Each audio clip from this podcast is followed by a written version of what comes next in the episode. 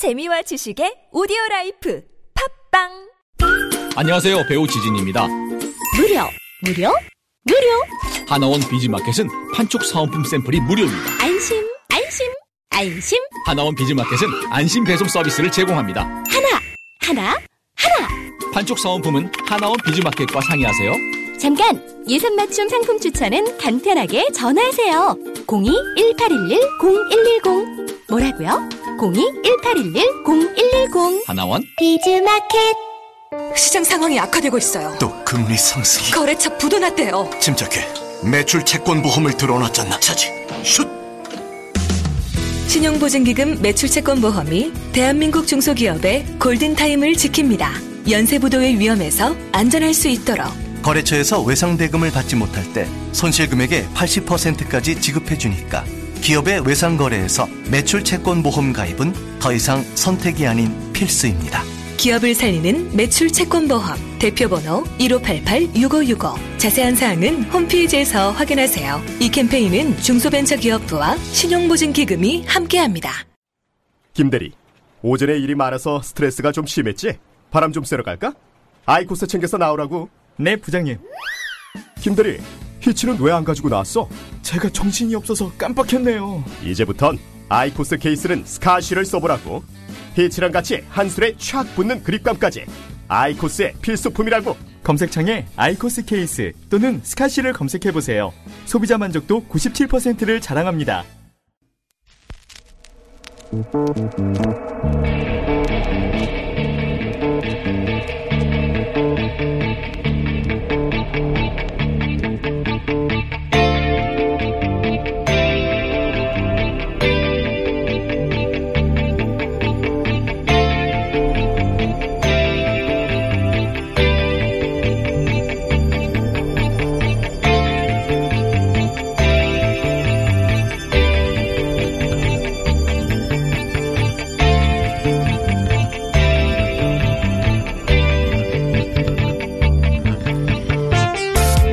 오늘 광화문엔 3만 명의 시민들이 박근혜 정권 퇴진 범국민행동 촛불집회를 열었습니다. 1700만 시민들은 무려 21번이나 쉬지 않고 매 주말을 반납한 채 촛불을 들었지요.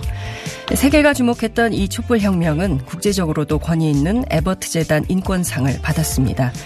대한민국 민주주의는 이제 세계 어디에 내놓아도 남부럽지 않다는 촛불시민 자부심도 생겼지요.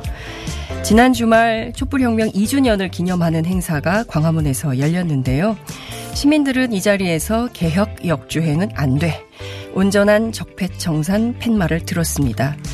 1948년 재헌의회가 반민특위를 출범시켰지만 이승만 정권의 조직적인 방해로 제대로 친일청산을 못했습니다. 어쩌면 우리는 그 후과를 70년째 치르고 있는지도 모르겠습니다. 사법, 언론, 관료.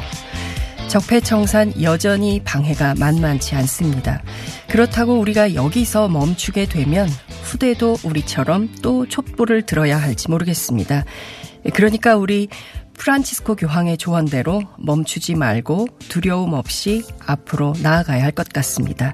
이틀 알바 장윤선의 생각이었습니다.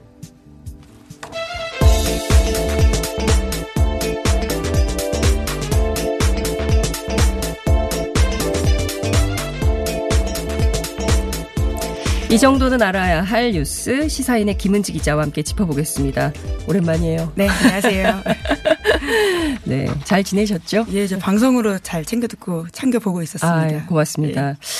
자, 감사한다는 말씀을 좀 드리면서 이틀 동안 잘 부탁드리겠습니다. 예, 이틀은 짧네요. 아니요, 길어요. 결코 네, 짧은 시간이 아닙니다. 예. 예. 첫 번째 뉴스 살펴볼까요? 네, 재판거래의혹 수사의 핵심으로 꼽히고 있는 임종원 전 법원행정처 차장이 지난 27일에 새벽 구속됐습니다. 영장 실질심사를 맡고 있는 임민성 부장판사는 구속 사유를 다음같이 밝혔는데요. 네. 범죄 사실 중 상당 부분에 대하여 소명이 있고 피의자의 지위 및 역할, 현재까지 수집된 증거 자료, 수사의 경과 등에 비춰볼 때 증거인멸에 우려가 있어 구속의 필요성과 상당성이 인정된다라는 건데요.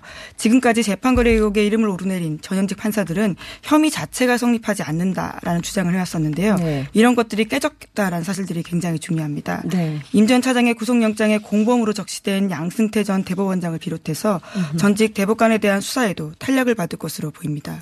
근데 이분이 지금 입을 꽉 다물고 있겠다. 네, 검찰 어제, 수사에 비협조하겠다. 그렇죠. 예. 어제 구속 이후에 처음으로 소환됐는데요. 네. 거기서도 수사에 협조하지 않겠다라는 입장을 밝혀서 네. 예, 논란까지는 아니고요. 이게 본인은 그런 입장이라고 하는데요. 네. 예, 관련해서 지금 현재 변호사는요, 자신의 SNS에다가 이런 주장까지 하고 있습니다. 옛말로 고색창연하게 명명하면 무술사화가 아닐까라는 주장까지 하고 있는데요. 무술사화요? 예, 그러니까 올해가 무술년 황금 네. 개띠의 해입니다. 그러니까 무술년에 일어난 사화라는 주장인 건데요. 네. 정권교체에 따른 사법고발 전형적인 정치보복이다라는 반발을 하고 있는 겁니다. 정치보복 어디서 많이 듣던 얘기인데 이명박 전 대통령이 했던 얘기 아닙니까? 네. 4월 9일에 구속기소가 되면서요. 네. 이명박 전 대통령도 무술년이라는 키워드를 활용해서 반발한 네. 바가 있는데 네. 무술 옥사다라고 주장한 바가 있습니다. 그런데 이분들은 법조인이잖아요. 네. 그리고 대법원에서 일했던 판사들인데 이분들이 정치적 논란으로 이 사건을 끌고 가는 것은 정치인들이야 뭐 그럴 수 있지만 법조인들이 왜 정치적인 논란을 끌고 가는 것인지 좀 이해는 안 되네요. 네, 팩트 싸움에서 아무래도 부족하다 보니까 그런 식으로 결국 가는 게 아닌가 근데 싶은데요. 증거는 너무 많은 거 아닙니까 지금? 네. 지금 그 사실들을요. 검찰의 네. 주장이 아니라 이번에 영장 전담 부장판사를 통해서 확인이 됐습니다. 네. 그러니까 지금까지 수집된 증거자료가 있다라고 하는 것들은요. 혐의를 인정할 수 있다라는 부분들이거든요. 네. 그렇기 때문에 앞으로도 계속 수사가 진행될 수 있기 때문에 더 많은 자료들이 모이게 되면 지금 현재 피의자로 몰리고 있는 과거 양승태 사법부 쪽이 훨씬 불리한 상황인데도 불구하고요. 네. 이런 식으로 계속 소위 정치적 논쟁을 하려고 하는 거죠. 그러니까 너무 답답하다는 생각이 좀 듭니다. 원세훈 재판 문건 또 무슨 얘기예요? 네. 그러니까 이 구속영장이 200쪽이 넘는다라고 하는데요. 그러니까.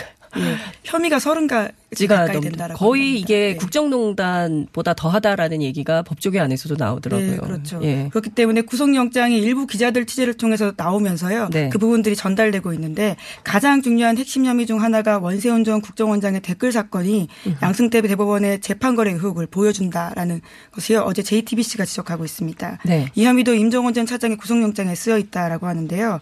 1심에서는 선거법이 무죄가 났습니다. 그렇죠. 그 당시 박근혜 정 그래서 굉장히 예민했던 사건이었거든요. 예. 정권의 정통성을 건드린다라는 네. 부분이었는데요. 하지만 2심에서는 선거법 유죄가 나왔습니다. 그래서 당시에 임종원 차장이 2심 선고 뒤에 행정처의 한 심의관에게 이 판결을 분석해보라고 지시를 했다라고 하고요. 해당 문건에는 선거법 위반이 확정되면 선거 자체가 불공정하다라는 폭발력을 가질 수 있다라는 내용이 담겨 있었습니다. 예. 그리고 이 내용을요. 양승태 전 대법원장이 보고받았다라고 구속영장에 쓰여있다라고 합니다. 그러면 이제는 양승태 전 대법원장도 조사를 받아야 되는 상황에 직면한 거네요. 그렇죠. 이제 피할 수 없는 네. 상황이 됐군요. 네. 예. 그러니까 당시에도 국정원법은 유죄인데 선거법은 왜 무죄냐. 사실은 국정원법도 그렇지만 선거법으로 유죄가 나는 게 매우 중요하다. 네, 이런 그렇죠. 얘기를 했었는데 네. 실제로 이 뒤에 임종원 차장이 이런 역할을 세게 하셨군요. 네. 그리고 나서 실제로 그 5달 뒤에요. 대법원에서 이 문건에서 절대적인 쟁점이라고 지적해놓은 진원 시큐리티 파일이라는 게 있는데요. 네. 이 파일의 증거 능력을 문제 삼으면서 파기환송을 한 바가 있습니다. 그러니까 이 지시대로 이루어졌다라고 의심할 수밖에 없는 정황이고요. 네. 하지만 아주 오랜 시간을 끌다가 작년에 그러니까 이 사건은 결국 선거법 유죄가 났습니다. 그렇군요. 자, 그래서 많은 국민들이 지금 생각하는 게 이게 지금 그 서울중앙지법에 7명 가운데 5명이 사법농단 의혹과 연루된 네. 분이거나 아니면 피해자거나 피의자거나 뭐 이렇다는 거 아니에요. 직간접적으로 연관이 돼 있는 분들인데 이분들에게 이 재판 맡길 수 있냐. 일반 사건의 경우에는 구속영장이든 압수수색영장이든 90% 이상인데 이상하게도 이 사법농단 사건은 영장 기각률이 너무 높다. 네, 그래서 완전 거꾸로였던 상황이었는데요. 특별재판부를 할 수밖에 없는 거 아니냐. 네, 지난주에 홍영표 네. 더불어민주당 원내대표가 그와 같은 지적을 하면서 네. 고양이에게 생선 맡길 수 없다라고 쉽게 설명을 한 바가 있는데요. 네. 그래서 여야 사당이 특별재판부 설치에 공동을 요구하면서 입법 여부에 관심이 모이고 있습니다. 하지만 자유한국당이 끝까지 반대하면 법안 처리가 쉽진 않다라는. 왜 반대하는 겁니까? 네, 그러니까요. 네. 별도의 특별재판부를 만들지 않더라도 다른 제도가 있다라는 주장을 하고 있는 건데요. 네. 설사 그런 것들이 필요하다라고 한다면 김명수 대법원장의 사퇴가 먼저 있어야 된다라는 주장을 하고 있습니다. 김명수 대법원장이 사퇴를 해야 된다는 것은 어떤 논리에 기반하는 건가요? 예, 사법부의 존재 이유가 부정된다라는 식의 주장을 하고 있기 때문인데요. 뭐 예. 일종의 삼권분립 이야기를 계속해서 하고 있습니다. 그래서 위헌 얘기를 하는 겁니까? 예.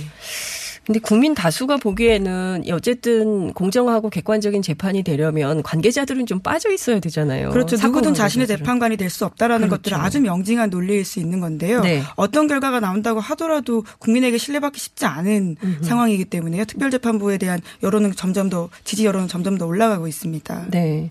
그런데 실제로 그런가요? 자유한국당이 반대하면 현실화되기 어렵나요? 네. 우선은 국회 법사위를 거쳐야 하는데요. 네. 법사위원장이 아마 최근 들어서 이름을 많이 들어본 분이실 텐데 판사 출신인 자유한국당의 여상규 의원입니다. 네. 그러니까 아무래도 판사 출신이다 보니까 특별재판부 설치에는 부정적인 의견을 가지고 있고요. 이것을 피하려면 신속처리 안건 그러니까 패스트트랙으로 지정해서 법사위를 우회해야 하는데요. 네. 하지만 이때도 자유한국당이 반대하면 현실화하기 어렵다라는 전망이 나오고 있습니다. 왜냐하면 재적 의원의 60% 그러니까 180석 이상이 찬성해야 하는데 네. 이 여야 4당을 의석을 합치면 178석이라고 합니다. 이제 물론 두 자리가 부족하네요. 네, 여권 성향의 무소속 의원과 민중당 의원까지 합치면 산술적으로는 가능하다라고 하는데요. 예. 하지만 바른미래당 안에서도 반대 입장이 있기 때문에 표단속이 쉽지 않다라는 전망이 있기 때문입니다. 네. 그런데 사실 이 부분도 제가 앞에 오프닝에서도 말씀을 드렸지만 이게 정권 교체도 중요하지만 실제로는 이게 사법부 그리고 행정부 안에 관료들의 문제 뭐 여러 가지 생활적 폐들이 있는 거잖아요. 네, 이런 그렇죠. 것들을 바꾸지 않는 한 네.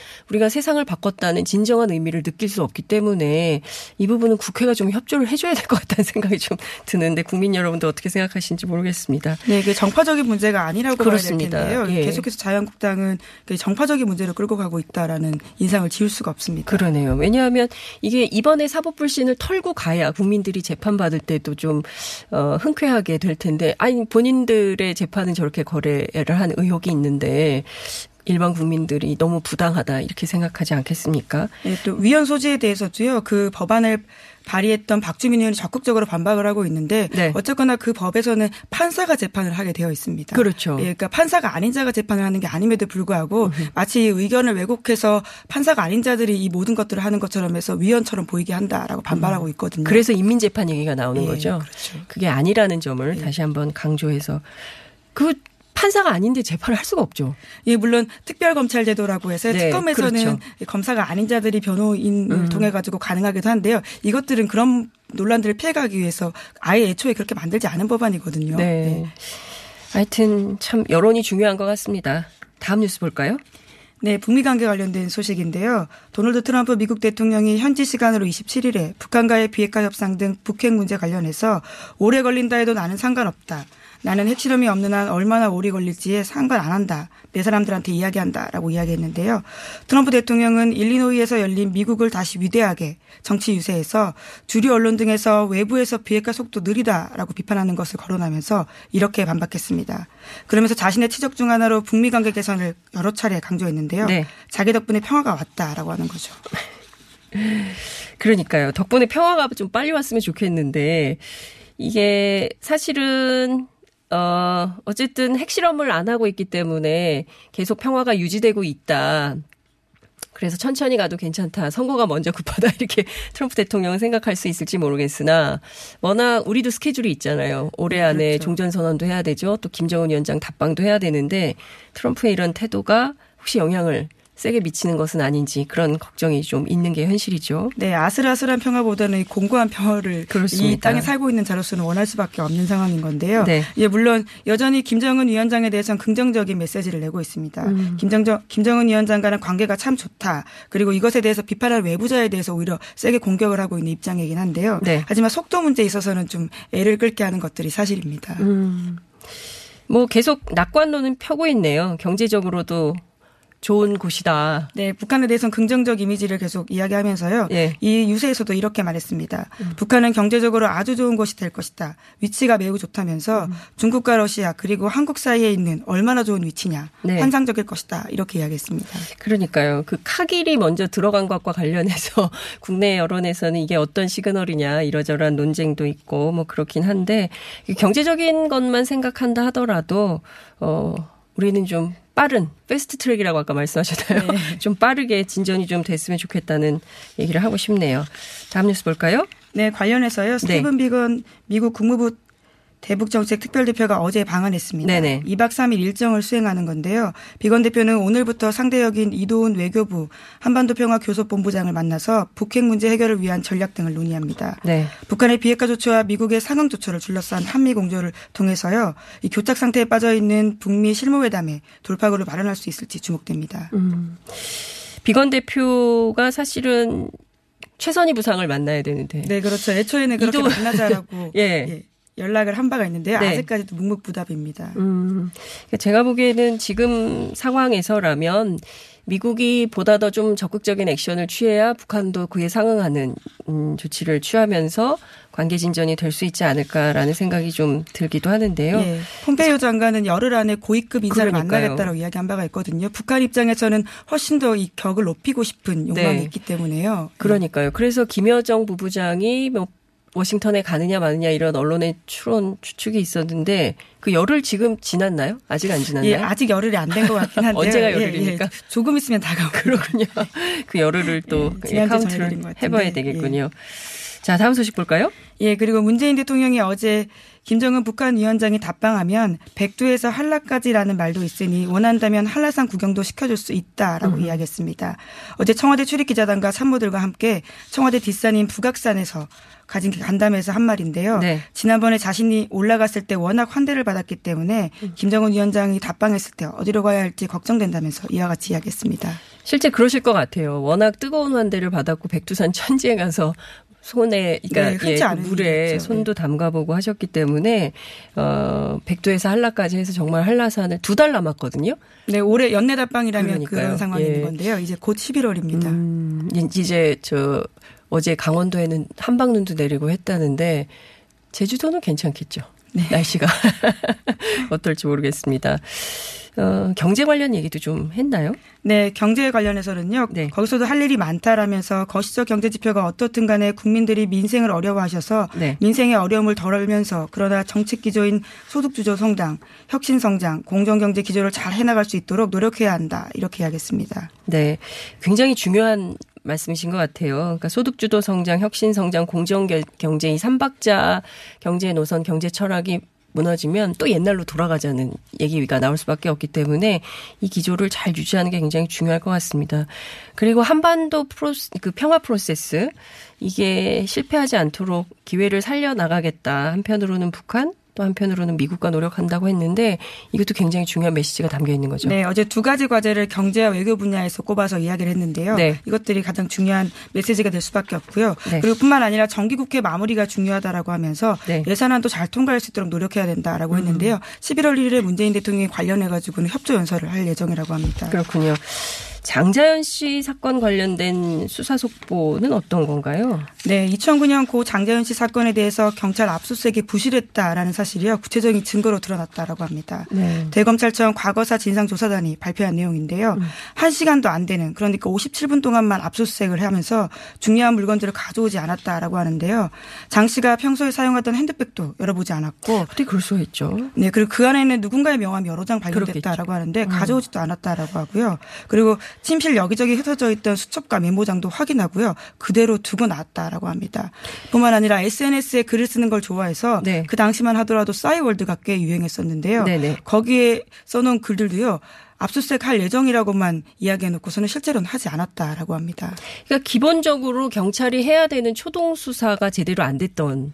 그렇죠. 안 됐다는 얘기가 이제야 나오는 거 아닙니까? 네, 이제 10년 다 돼가고 있는데요. 그러니까요. 이제서 이런 사실들이 밝혀지고 있는 거죠. 이렇게 억울한 죽음이 세상에 또 있을 수 있겠습니까? 아, 저는 정말 이 사건만 생각하면 너무나 참 암담하고 끔찍하다는 생각이 좀 드는데 한 여성이 이런 극단적인 선택을 할 때까지 도대체 우리 사회, 국가는 도대체 무슨 일을 하고 있었던 것인가라는 답답증이 생깁니다. 이 사건 검찰 과거사위원회가 계속 들여다보고 있는 것이죠. 네. 계속해서 발표를 하고 있고요. 네. 중요한 내용들을 중간조사 결과로 발표했습니다. 그러면서 한 달 안에 관련된 내용을 다시 알리겠다라고 하고 있는데요. 네. 정말 말씀처럼 2009년에 일어난 사건입니다. 근데 당시에도요. 처음에는 연예인 자살로 사건 수사를 종료했습니다. 강요하려고 했는데 뒤늦게 장 씨가 숨지기 전에 쓴 성상납 강요 문건이 언론에 공개되자 네. 재수사가 겨우 된 것들이거든요.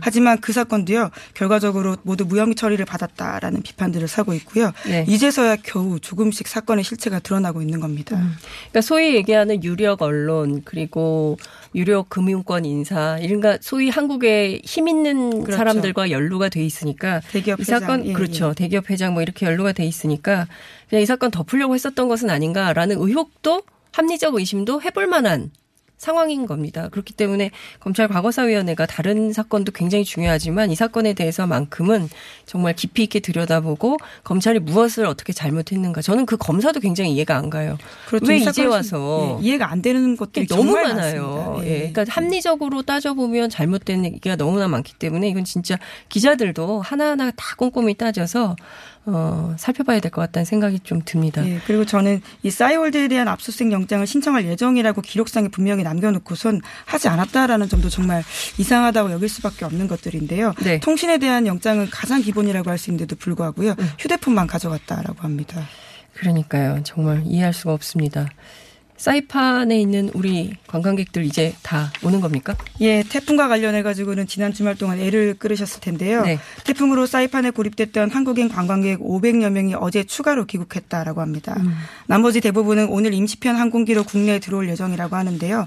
앞서 정부가 파견했던 군 수송기로요. 네. 27일과 28일에도 관광객 330여 명이 괌 국제공항으로 옮겨간 바가 있습니다. 네, 그렇군요.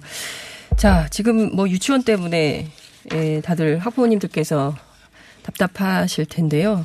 지금 아마 아이들 이제 씻기고 먹이고 입혀서 유치원 데려다주고 출근하시려면 바쁘실 텐데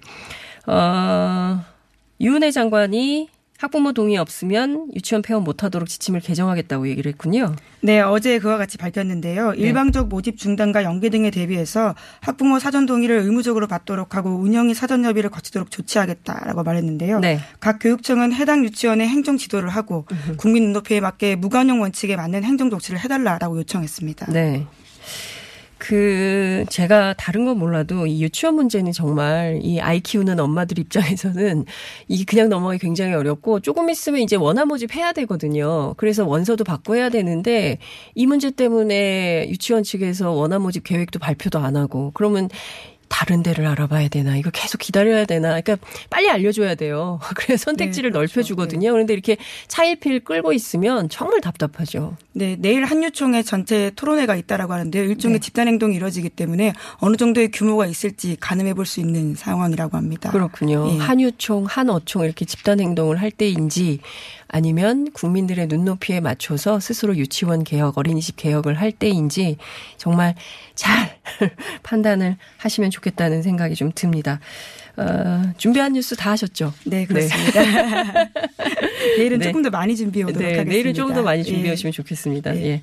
오늘 말씀 여기까지 듣죠. 고맙습니다. 예. 지금까지 시사인의 김은지였습니다. 감사합니다. 감사합니다. 모닝똥? 제겐 사치였죠.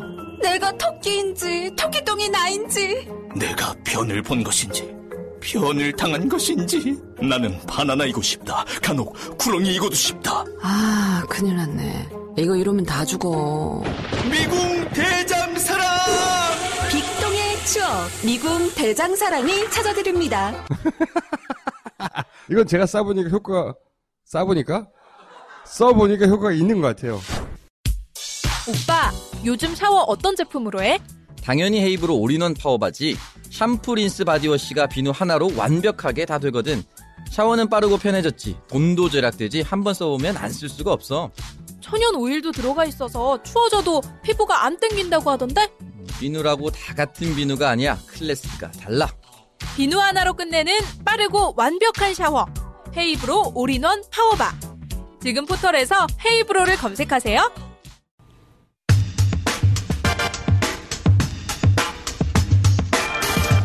(2020년) 총선을 앞두고 보수 대통합 요구가 높아지고 있지요. 네, 그런데 한편에서는 자유한국당이 보수가 지향해야 할 가치에 대한 고민보다는 각자 자기 정치에 너무 바쁜 거 아니냐 이런 얘기가 나오고 있기도 합니다. 이분은 지금 상황을 어떻게 보고 있을까요? 이재오 자유한국당 상임고문을 직접 스튜디오에 모셨습니다. 어서 오십시오. 안녕하세요. 안녕하세요. 아니, 전화 인터뷰는 몇 번 하셨는데 뉴스공장 예. 첫 출연이시라고 들었습니다. 맞습니까? 예. 아니, 이렇게 인기 있는 프로에 어떻게 이제 오셨습니까? 저는 공자이라는 게 별로 안 좋아하세요. 공자는 뭐 불량품도 많이 만들고 하니까. 그러면 오늘 뉴스 오피스로, 뉴스 예. 사무실로 예. 이렇게 할까요? 뉴스 사무실 마음에 드세요? 아니, 뭐, 그래, 뭐, 난 프로 갖고 뭐 말할 건 아니지만은. 네. 그래도 어감이 네. 무슨 공장 그러면 네. 좋은 상품만 만드는 게 아니라 불량품도 많이 나오잖아요. 아니, 대량 생산하다 보니까. 예. 아니 근데 예전에 민중운동도 하시고 노동운동도 예. 하시고 하셨는데 공장을 안 좋아하세요? 아니 뭐 물건 만드는 공장이야 좋아하지만은 예. 뉴스를 공장으로 한다면 그건 대량 생산한다는 건데 아. 대량 생산하다 보면 아. 불량품도 나오잖아요. 네. 아 뉴스 수제를 좋아하시네요. 예. 알겠습니다. 그 김병준 위원장이 얼마 전에 취임 100일을 맞이했잖아요. 예. 그런데 존재감이 없다 이런 평가를 이슈파이터에서 해주신 적이 있으세요. 그 왜 예. 김병준 위원장이 존재감이 없다. 아니 존재감이 없다는 게 아니고 자기 나름대로 열심히 한다 그랬지. 예, 열심히 하는데 그, 자기 나름대로 존재감이 있는 거죠. 예. 그런데 이제 예. 대중들이 예. 예, 그렇게. 네. 감동을 갖거나 아, 자유한국당의 진짜 대표가 제대로 한다 이런 소리를 듣는데 좀 인색하지. 인색하다. 예, 평가가 좀 후하지가 않다. 국민들이. 아, 본인은 열심히 해요. 예, 본인은 자기 나름대로 열심히 예, 하고 있는데 예. 국민들의 평가가 후하지 않다. 그렇기 때문에 지지율도 그게 이제 하락이다. 이렇게 본인은 보시면. 열심히 하는데 네. 왜 야당 대표로서 네. 그렇게 부각이 안 되느냐 하면 네. 본인이 갖고 있는 한계가 있잖아요. 어떤 한계? 두 가지 한계. 하나는 네. 강단에서 교수를 했기 때문에 그게 네. 정치 현장하고 대학 강단하고 다른 점이 하나 있고 예. 또 하나는 어쨌든 노무현 정권의 정책 실장을 했잖아요. 예. 그 대통령은 지금 노무현 정권의 비서실장 했잖아요. 예. 비서실장 한 사람은 대통령이고 예. 정책 실장 한 사람은 야당의 대표고 그러니까 국민들이 받아들이기에 예. 뭐가 잘 안 맞죠. 그렇다고 해서 왜 노무현 정권의 정책 실장을 했는데 예. 왜 자유한국당으로 왔느냐 예. 하는 것에 대해서 예. 선명한 해명이라든지 설명이 또 없었잖아요. 아. 그게 무슨 자유한국당을 노무현 이중대로 만들려고 하는 건지 예. 문재인 정부와 예. 다른 또 하나의 노무현 정당을 만들려고 하는 건지 네. 이런 점들에 대해서 정말 보수적 가치를 갖고 있는 사람들은 네. 잘 성명이 안 되니까 해명이 안 되니까 그냥 보고 있는 거죠. 근데 100일이나 되지 않았습니까? 100일이 돼도 그걸 못 벗어나니 그러니까 한 번도 솔직하게 네. 내가 노무현 정권을 다시 만들려고 하는 것도 아니고 예. 노무현 정권이 왜 실패했고 예. 나는 야당으로서 예. 내가 정책실장 했을 때 실패한 것을 반복하지 않겠다든지 현 문정권하고는 문재인 대통령하고는 무슨 차이가 있는 건지 네. 이런 것들에 대해서 왜 자유한국당을 와서 하려고 하는 건지에 대해서 네. 선명한 어떤 그 말이 없으니까 그냥 대부분의 자유한국당 사람들도 네. 아, 저 사람이 왔나 보다 뭐 이러는 거죠. 네. 그래서 전원책 변호사 같은 분이 오셔서 존재감을 보여주는 겁니까? 전원책 변호사는 뭐 본인의 존재감은 확실하지만은 네. 지금 이 시기에 네. 자유한국당이 처해져 있는 위기가 뭔지 네. 이걸 진단하는데 좀 너무 좀 주관적이 아니겠느냐. 네. 주관적? 그러니까, 자기 너무 주관적으로. 예. 자기 나름대로 분명하지만은. 네. 좀 이게 보는 사람 입장에서는. 네. 뭐, 선명하고 뭐 말하는 건 좋은데. 예. 그게 별 감동이 없잖아요. 감동이 없다. 지금 감동이 없다는 말씀을 두 차례 반복하셨는데요. 예. 김병준 위원장도 감동이 없고 전원책 변호사도 감동이 없고. 왜 그러냐. 자유한국당 위기진단도 네. 제대로 못하고 있고. 뭐 정치는 네. 국민이 감동을 받아야 되잖아요. 네. 작은 거나 큰 거나. 네. 어? 감동을 주는 정치를 해야죠. 예. 국민들이 정치인이 하는 말, 네. 정치인이 하는 행동 네. 이런 것들에 대해서 설사 표현은 안 한다 하더라도 마음속으로 국민들이 고개를 끄덕거리고 맞다 뭐 그래야지 이렇게 네. 느껴져야 되는데 네. 그게 별로 없는 것 아니냐. 네. 너무 말씀을 조심조심 하시는 거예요. 아, 왜냐 그럼 남 개인 이야기를 하려고 그러면 또 네. 우리 형편에 무슨 뭐 남 뭐 이야기를 막 하기도 어렵잖아요. 그래요. 자, 그런데 자유한국당 위기 진단을 두 네. 리더가 못하고 있다고 말씀하셨어요. 저는 그렇게 봐요. 고모님께서 보시기에 지금 자유한국당 제일 심각한 문제, 위기는 뭐라고 보세요? 예, 전에도 내가 한번 이야기했지만 네. 자유한국당이 소위 같이 가야 할, 네. 끌어안아야 할 대상이 네. 어떤 층이냐. 네. 저는 중도층이라 중도라고 보거든요. 중도. 자유한국당이 중도 실용주의의 길을 가야 되는데 네. 갈수록 점점 우쪽으로 네.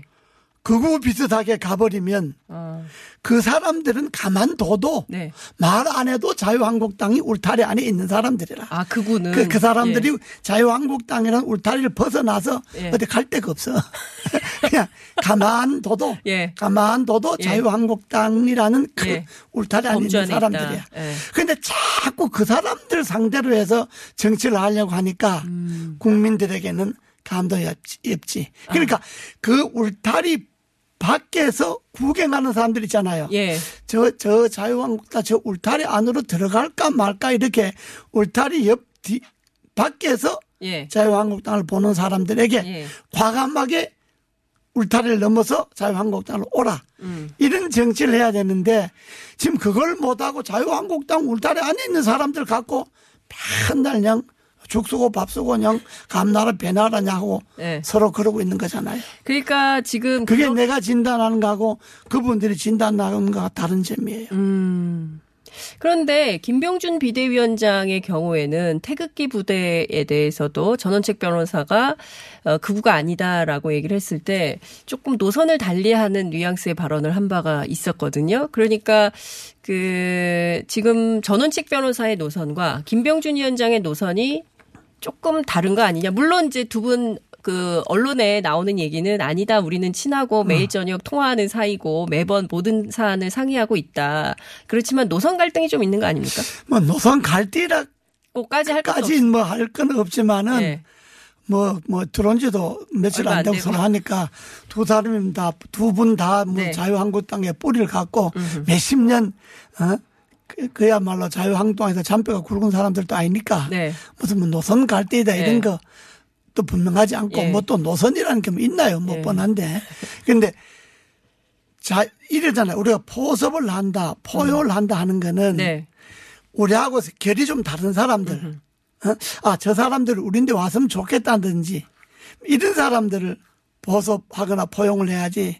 똑같은 사람들인데 뭐 서로 말 좀 뭐 네. 어깃장 놓게 한다고 해서 뭐 아, 그 사람들을 끌어안아야 되고 포용해야 되고 이런 대사는 아니잖아요. 그러니까 네.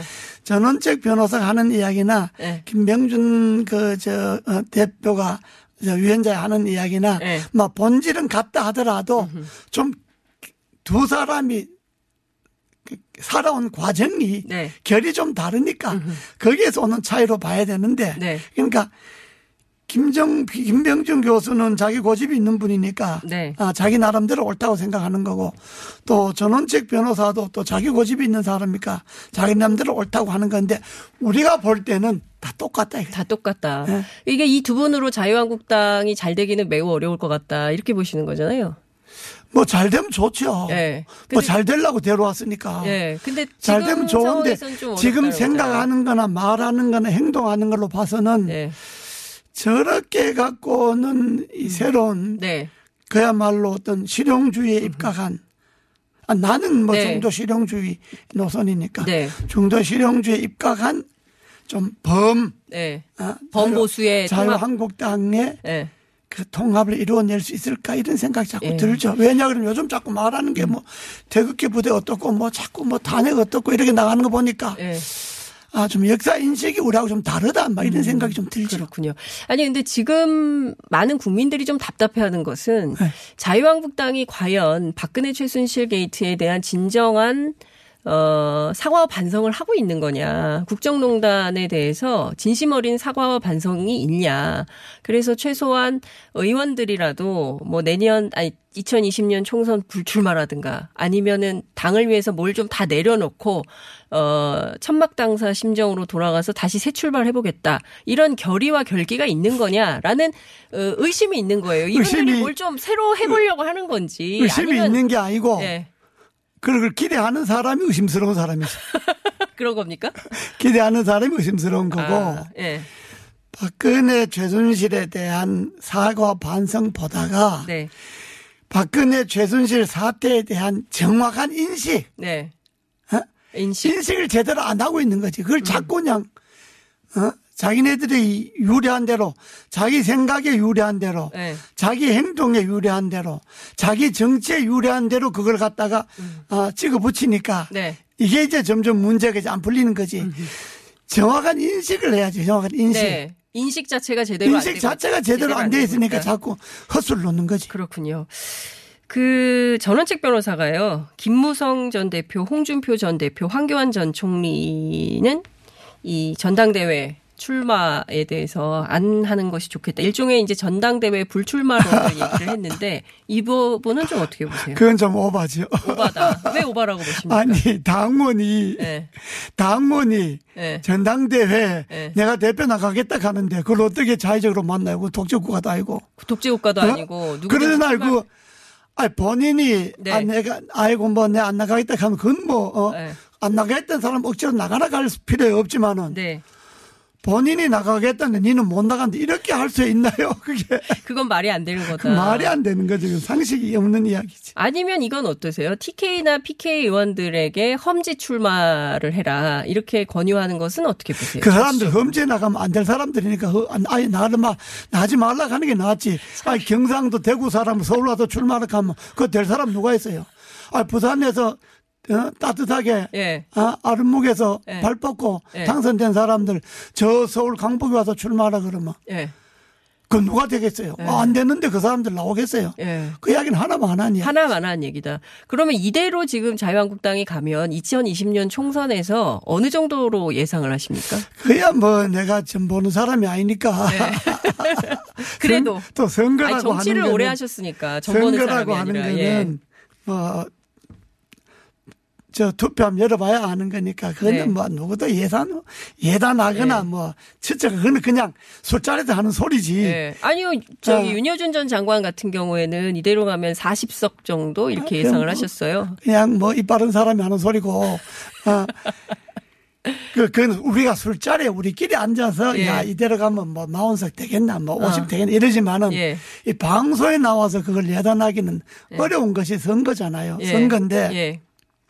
현 상태로 가면 네. 매우 어렵다 하는 거는 뭐 누구나 이야기할 수 있죠. 네, 그러니까 지금 사실상 자유한국당이 스스로 극우 정당화하고 있다. 사실은 우익 경쟁이 더 치열해지고 있는 거잖아요. 그 내가 그게 그 말이잖아요. 네. 가만둬도 될 사람을 가만둬도 자유한국당 사는 사람들인데 네. 그 사람들 두고 서로 간에 네.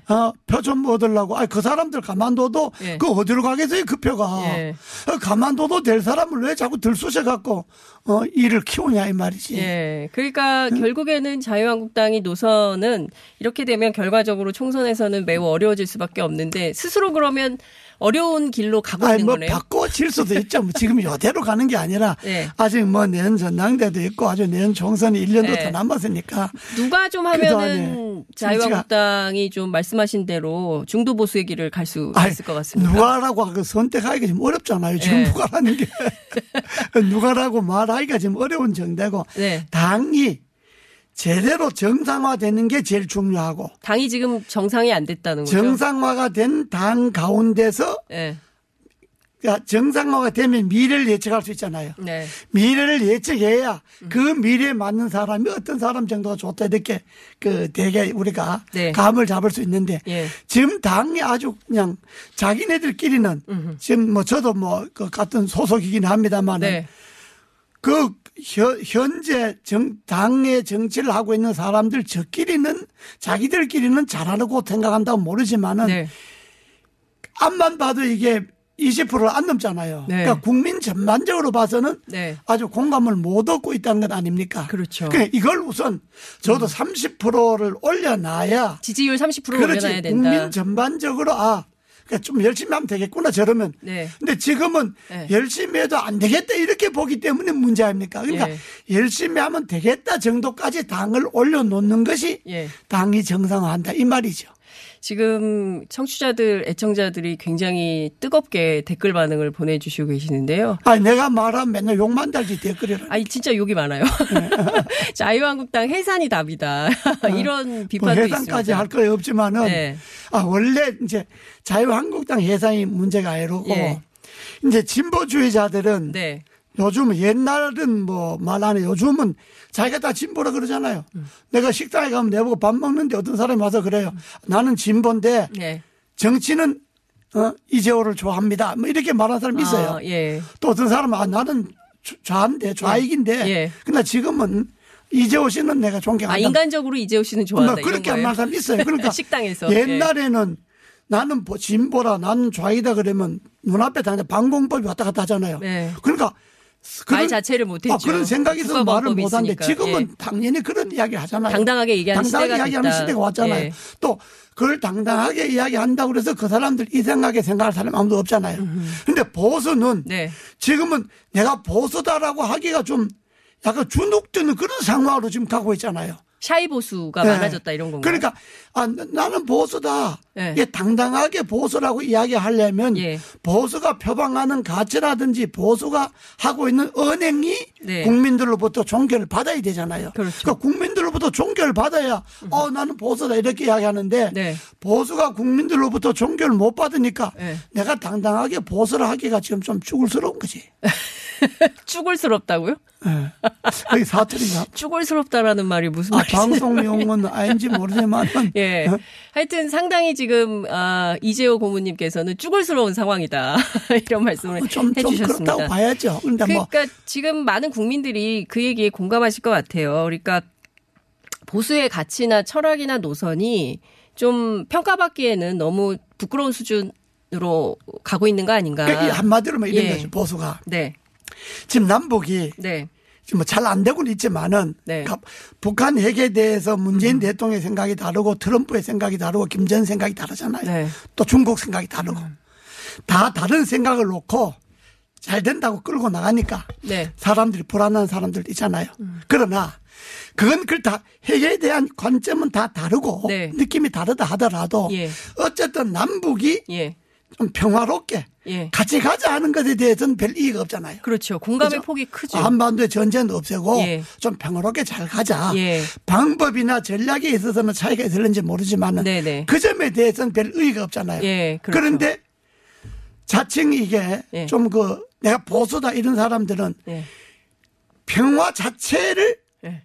부정하는 거. 그러니까 평화를 지향하는 노력 자체를 부정하는 거. 네. 이렇게 하면 안 된다 이거죠. 그러니까 그 노력이 잘못된다 하는 건 비판할 수 있어도 네. 한반도의 평화를 정착시키는 것 자체를 부정해서는 안 된다 이거잖아요. 그러니까 그렇죠. 이런 가치에 대해서 네.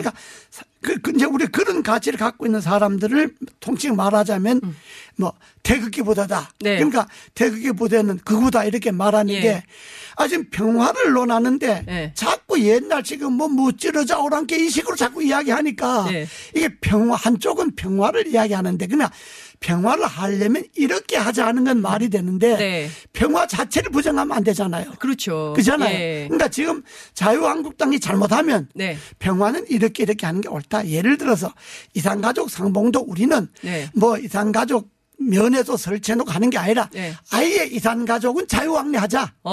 이산가족에 한해서는 자유왕래. 이산가족이라는 증명서를 내면. 남이든 북이든 내주고 예. 이산가족에 한해서는 죽기 전에 가족들 마음대로 갔다 왔다 만나봐라. 어허. 이런 획기적인 네. 안을 자유한국당이 그야말로 그게 보수적 가치잖아요. 네. 그게 인권이잖아요. 그렇습니다. 인륜이잖아요. 예. 천륜이잖아요. 그런데 그걸 70년 동안 가다 놨으니까 네. 적어도 이산가족에 한해서는 네. 자유왕래를 허락하는 서신교류. 예. 이렇게 문재인 정부가 제안을 하거나 아니면 자유한국당이 예. 문재인 정부에다가 당신들 김정은 위원장 만나면 무슨 제재하게 뭐 조장스럽게 금강산에 뭐 면에서 만들어 놓고 뭐 가자 이딴 소리 하지 말고 예. 이산가족에 한해서는 자유왕래하자. 예. 이렇게 터라. 더 통 크게 나가야 된다. 터라. 그렇지. 이거는 예. 이 가치는 예. 전륜에 부합한 보수적 가치잖아요. 그렇죠. 이런 것들 이야기해야 되는데 뭐 이런 좀 적극적인 것을 네. 한반도 평화 정착에 대해서 보수적 가치가 실현할 수 있는 네. 적극적인 이야기는 안 하고 뭐 안해라 안해라 하고 뭐 이러니까 국민들 볼 때 좀 쭈글스럽게 보이는 것이 말하는 게 이게 오늘 자유한국당은 쭈글스러운 것이죠. 그러니까 그래서 내 이야기는 네. 그렇게 해갖고는 자유한국당이 어려우시니까 네. 이와이면 좀 이 시대에 부합한 네. 좀 그야말로 보수와 시대 정신에 부합하는 그런 미래지향적 가치로 나가라. 이런 이야기 지금처럼 맨날 자기들끼리 싸워서 갖고는 일이 안 되는 거죠. 그렇군요. 황교안 전 총리 있지 않습니까? 네. 황교안 전 총리가 그 페이스북에 멀쩡한 경제를 망가뜨리는 정책 실험을 계속하고 있다. 뭐 이러면서 정말 나라가 걱정된다라고 주장을 했는데요. 자유한국당하고 코드를 맞추는 몸풀기 발언이다. 이런 언론의 분석이 있습니다. 전당대회 출마하겠죠? 그거는. 네. 황교안 전 총리가 예. 말하는 건 맞는 말이고 예. 또 언론에서 뭐 몸풀기다 그래 예. 보는 것도 맞는 말인데 네. 그러나 아무리 맞는 말이라 하더라도 네.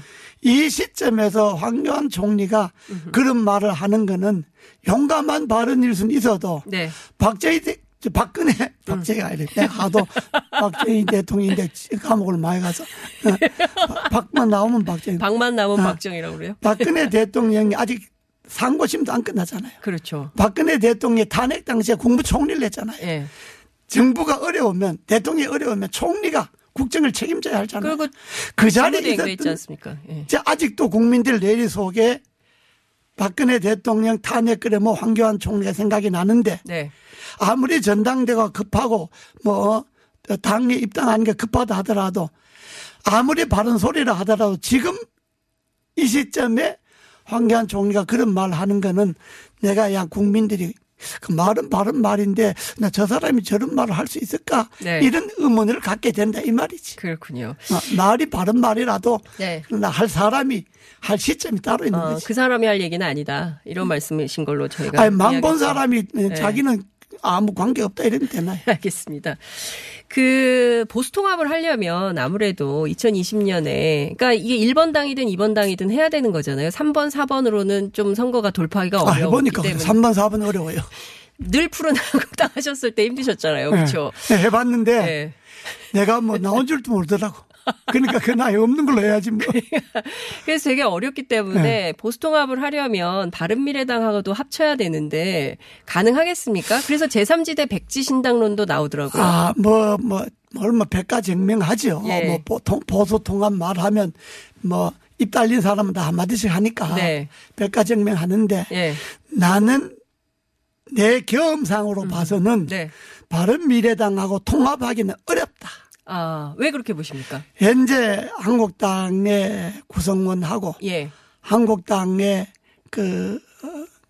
주류? 힘께나 쓰는 사람들의 예. 말하는 거 보나 예. 바른미래당의 구성이나 바른미래당이 네. 그동안의 짧은 기간이나 아이고. 지향했던 가치로 봐서 네. 두 당이 통합하기는 어렵다. 그 시간이 되게 질문이 많이 남았는데 벌써 다 끝나버렸어요. 그러니까 다시 또 모셔야겠는데요. 큰일 났다. 아이고 잠깐 모시는 그러지 말고 그냥 이걸로 끝내.